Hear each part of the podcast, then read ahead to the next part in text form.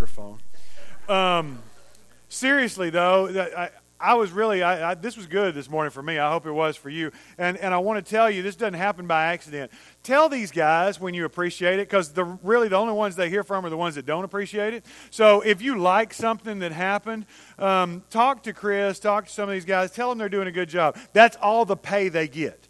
So, so make sure that, that you do that because they do work really hard to, to bring us to a place where we can come into contact with God. If you're visiting with us this morning, let me welcome you personally. We're glad you're here. We're so glad you're here. We want to buy you lunch. We have a lunch prepared for visitors, new members, and college students. If you fit into one of those categories, or if you just want to stay for lunch, you're welcome. Come and, and join us, have some lunch, connect with some people here. That's what that's for. It's a great opportunity for you. We would love to have you be here today for lunch. Also, it's important for me to, to announce that we have a parent meeting or interest meeting. If you're interested in going to camp, um, if, if you even think there might be a slight hint of a chance that you might be interested in going to camp. There's going to be an informational meeting in the youth room after worship this morning. Um, and so go and get some information. You're not signing up for camp, you're not uh, committed to anything, but you're getting some more information. You can make decisions about that. Um, so, those are what's happening today. Next week um, is the first fifth Sunday of the year, and that is the Sunday that Freddie Anderson comes and talks to us about prison ministry. And so, if uh, next Sunday, that's what hap- well, blah, blah, blah. that's what will happen. Freddie will be here. He will be delivering the message. Um, and there will also be a special contribution if you want to be prepared for that to support the prison ministry. Um, if you are interested in going into the prison with them that morning, um, I think they go in seven, six, somebody. Come on, guys. Somebody wake up. They're already gone. Um, anyway, we'll find out for you. There's some hoops you've got to jump through, but Freddie said if you can start getting into contact with him today or tomorrow, he can probably get you in. And uh, just on a temporary basis for a one time thing, it's a good way to see if that's maybe a ministry you want to get involved in. So that's one of the reasons we do that. I hope you will take advantage of that. That's next Sunday. Freddie's going to be here speaking. I have been invited to speak at the church I grew up in. And uh, that's not a big deal to anybody else, but it's a big deal to me. And so I, I hope that uh, you'll be praying for me next week because there's a lot of people that I deeply love and respect and, and, and who had a tremendous impact on me that, that I'm going to get to preach for. And so that's a, a, a humbling blessing for me. And then next Sunday night is S&T at Sunday night together. That will be Sunday night at 5 p.m. Um, we're going to sing some songs. We're going to read some scriptures. We're going to have a cool uh, a time of, of worship together. And so make plans to be here for that. That's all of that. Um, we're moving into the, uh, our, our, series, Rediscovering Jesus. And the idea is that we're trying to tear away some of the traditions, uh, culture, uh, the, the, the, familiarity that we have. You know, sometimes we, we, we've heard these stories so many times, we've connected with these things so many times that, that they kind of lose some of their power. And so we're trying to rediscover who Jesus is. That's the idea of, of this series. Now, Many of you heard me talk about I used to be a, a teacher in the public schools. I went through a period when uh, I, I, was I was burnt out on ministry, and I, I told everybody I still loved God, but I was kind of tired of His people. And I, I went. I got over it. It's okay. I love y'all.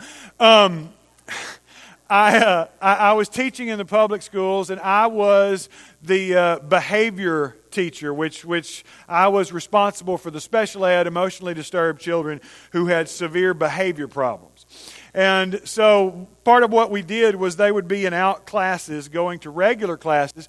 Sometimes, because of the nature of their disability, they would have an incident. They would have a disruption. They would have a, a, an uproar. And I was the guy they called.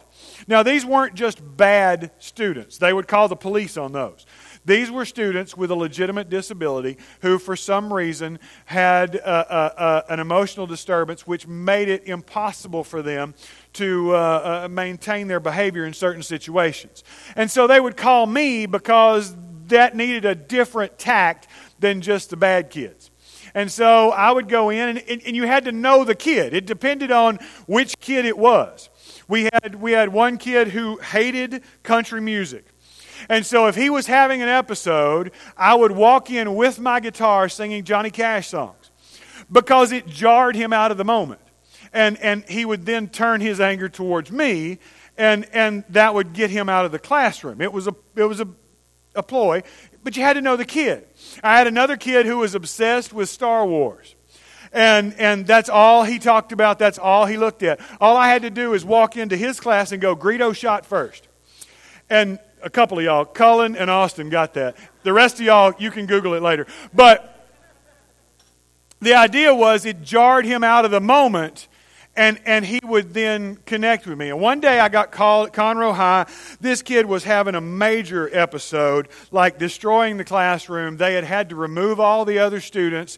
They had, he was tearing things off the walls, throwing desks, doing screaming, cussing, carrying on. They called me. The police were already there outside, but they let me go in first.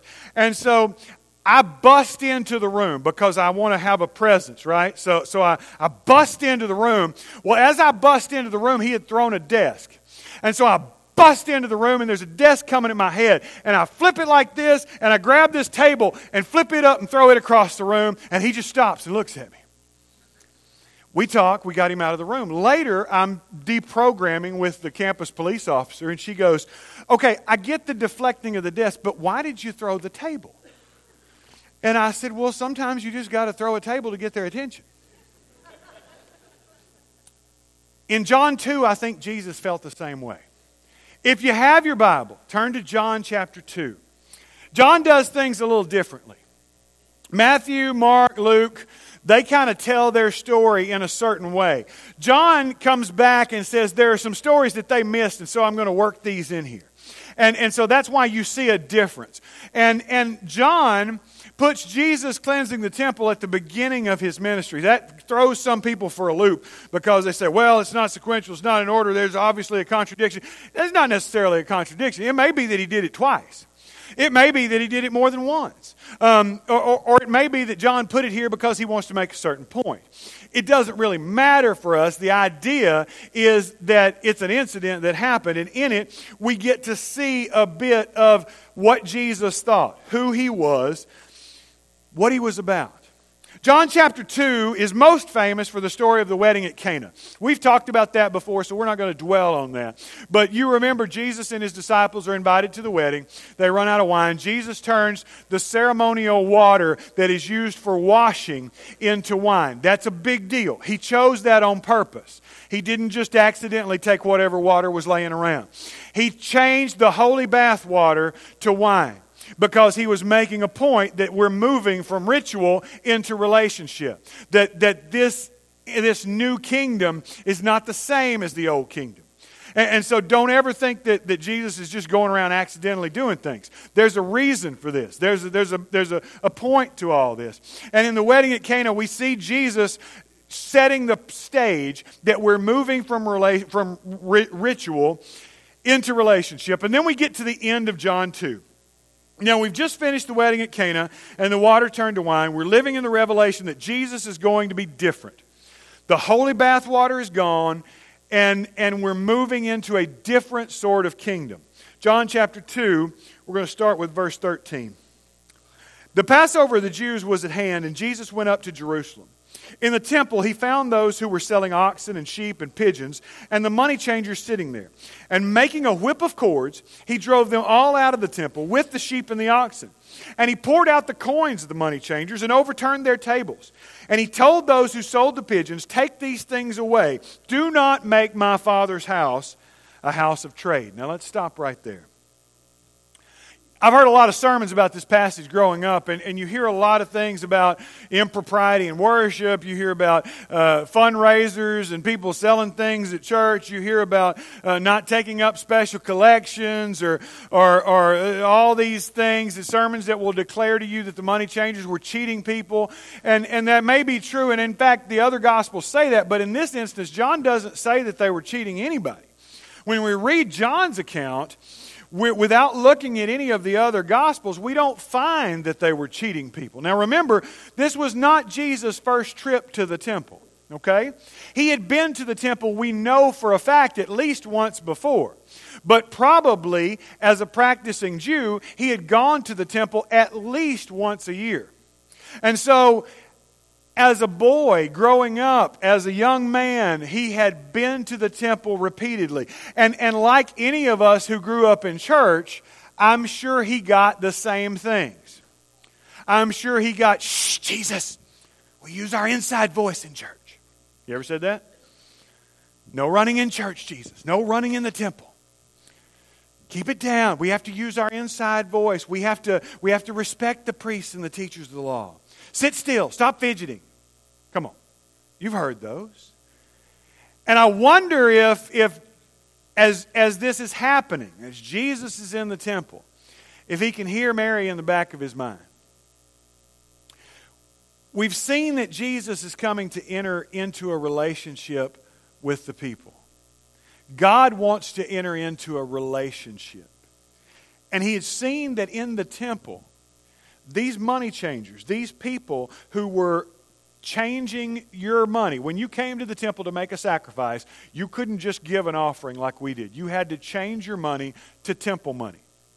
You had to change your offering. If you brought a, a, a dove from home, you had to change it and buy the dove that was sold in the temple. You, and so they were setting up barriers that kept people from coming to God. They were setting up hindrances that made it harder for people to, to connect with God, to have a relationship with God. And Jesus is moving us outside of the ceremonial bathwater. He's moving us to a place of relationship. And so he's seen as he's made these trips to the temple in the past, the, the, the, the people who were turned away because they didn't have the right sacrifice. Or people who had to buy something different because their sacrifice wasn't good enough. He had witnessed the barriers that these men, these humans, were putting in place, which kept people from God, and it kind of made him mad. That's important. It kind of makes him mad. Now, I say that because he comes in and drives these people out. That's pretty impressive. You know they had temple guards, right? Armed guards whose job it was to keep the peace in the temple. They didn't try to stop him. It's pretty impressive. That means he must have been pretty formidable when he was worked up. I'm just saying. You know these, these money changers aren't all wimpy guys, right? And, and so if, if, somebody's coming into your place of business and trying to disrupt it, you're going to defend that. We don't see anything about that. We see them running off. That's pretty impressive. I mean, Jesus is, is pretty worked up. He's pretty mad about this. So why? Why does this get him like that? Why? I mean, he's about to start his public ministry and, and, and he starts his public ministry by, the Bible says, cleansing the temple. He drives the money changers out. And I submit to you this morning that sometimes the only way to get the people's attention is to turn over a table. Jesus wanted to proclaim that we're moving from ritual to relationship. You got to wonder if he heard Mary in the back of his mind. Don't run in the temple, Jesus. Use your inside voice. But sometimes our inside voice is not good enough. Sometimes the only way to get their attention is to turn over a table. Because these were people that were circumventing the entire purpose of the temple. Remember, we said at the wedding of Cana, this was a sign that things were changing. Jesus was moving into a different type uh, uh, of kingdom. God is coming near to dwell among us. And, and these temple merchants, these money changers, were, were putting up barriers. They were putting up barriers that prevented people from drawing near to God. So, how does this apply to us today? Are, are, are we erecting obstacles? Do we put up barriers that keep people from coming into a relationship with God? I had a guy tell me this week a story about going to church. He was looking for a church home. And he came into church and, and he sat at the back because he didn't know anybody. It wasn't this church, wasn't our church, thank God. But a, a gentleman came and sat next to him. And this gentleman identi- identified himself as an elder, a leader in this church, and proceeded to criticize this man for the way he was dressed. Because we bring our best to the Lord. Well, first of all, you don't know if that may have been his best. Second of all, I think Jesus would have turned that guy's table over because he's putting up a barrier that's keeping this man from coming to God. We've all heard stories like that. We've heard stories that, that, that uh, about people who, who, for whatever reason, get turned off of church, get turned away from church, get turned away from God because their sacrifice is not good enough, because they weren't bringing the right kind of currency or doing it in the right kind of way. And those are barriers. Those are barriers that keep people from coming to God. We see this even in the business world.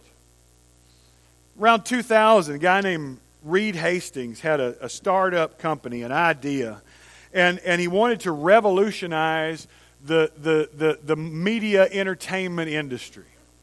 And so at that time, the, the leader of home entertainment was Blockbuster Video. Now, kids, in ancient times, your parents would go to a store to get movies. We couldn't just get them on our phone like you do. We, we had to go to a place, and, and then we had to pay them a ton of money in late charges.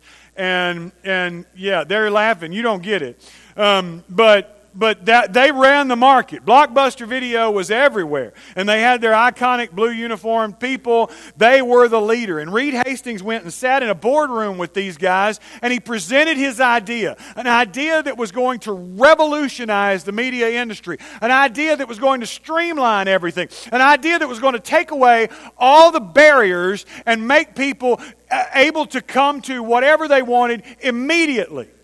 And Blockbuster executives laughed him out of the room because they'd never done it that way. And they were the leaders, they knew what they were doing. Blockbuster ruled the market, and they didn't need this young whippersnapper telling them how to do their business. Ten years later, Blockbuster was declaring bankruptcy. And those blue clad employees were being laid off 9,000 stores were being sold. Meanwhile, Reed Hastings had established his own company called Netflix.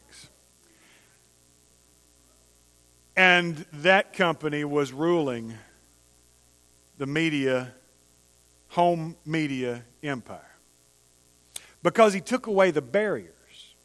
Because he took away the things that were keeping people from connecting with what they wanted. So let, let me make this as clear as I can as we bring this to us, okay? If there is something about us, I don't care what it is. If it's the way we dress, if it's the name on the side of the building, if it's our practice or our tradition, if it's keeping people from coming to God, it's got to go. We got to turn over a table. That's as clear as I can be. The way we've always done it, table, has got to be turned over. Because that's the way Jesus does things. Jesus is about whatever brings people to God. And if there's something that is a barrier that's keeping people from coming to God, that table's got to be turned over. Zeal for bringing people into relationship with God. Pick it up in verse 17. His disciples remembered that it was written, Zeal for your house will consume me. So the Jews said to him, What sign do you show for doing these things? And Jesus answered them, Destroy this temple, and in three days I'll raise it up. The Jews then said, It's taken 46 years to build this temple, and you're going to raise it up in three days? But he was speaking about the temple of his body. When therefore he was raised from the dead, his disciples remembered that he had said this, and they believed the scripture and the word that Jesus had spoken. The Jews say to him, Who do you think you are? You don't get to come in here and shake things up. You don't get to come in here and turn over tables. What sign do you provide that you're qualified for all this? And Jesus says, My resurrection is your sign. The empty tomb is your sign. The sign that I am the temple of God. The sign that I am the presence of God. The sign that I am the glory of God made manifest on the earth to come into relationship with his people. So, this morning, it's time for us as believers to seriously look at what barriers we are erecting that keep people from coming to God. And when we find those, we have to repent.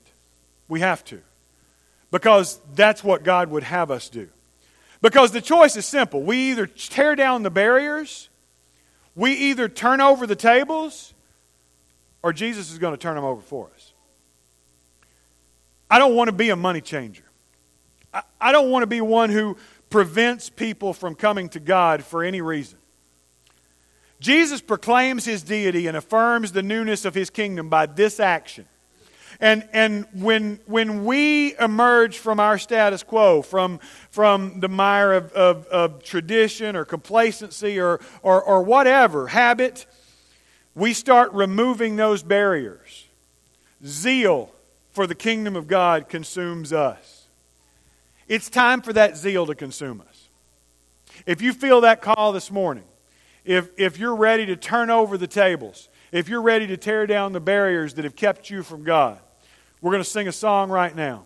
Let us help you come into relationship with Him.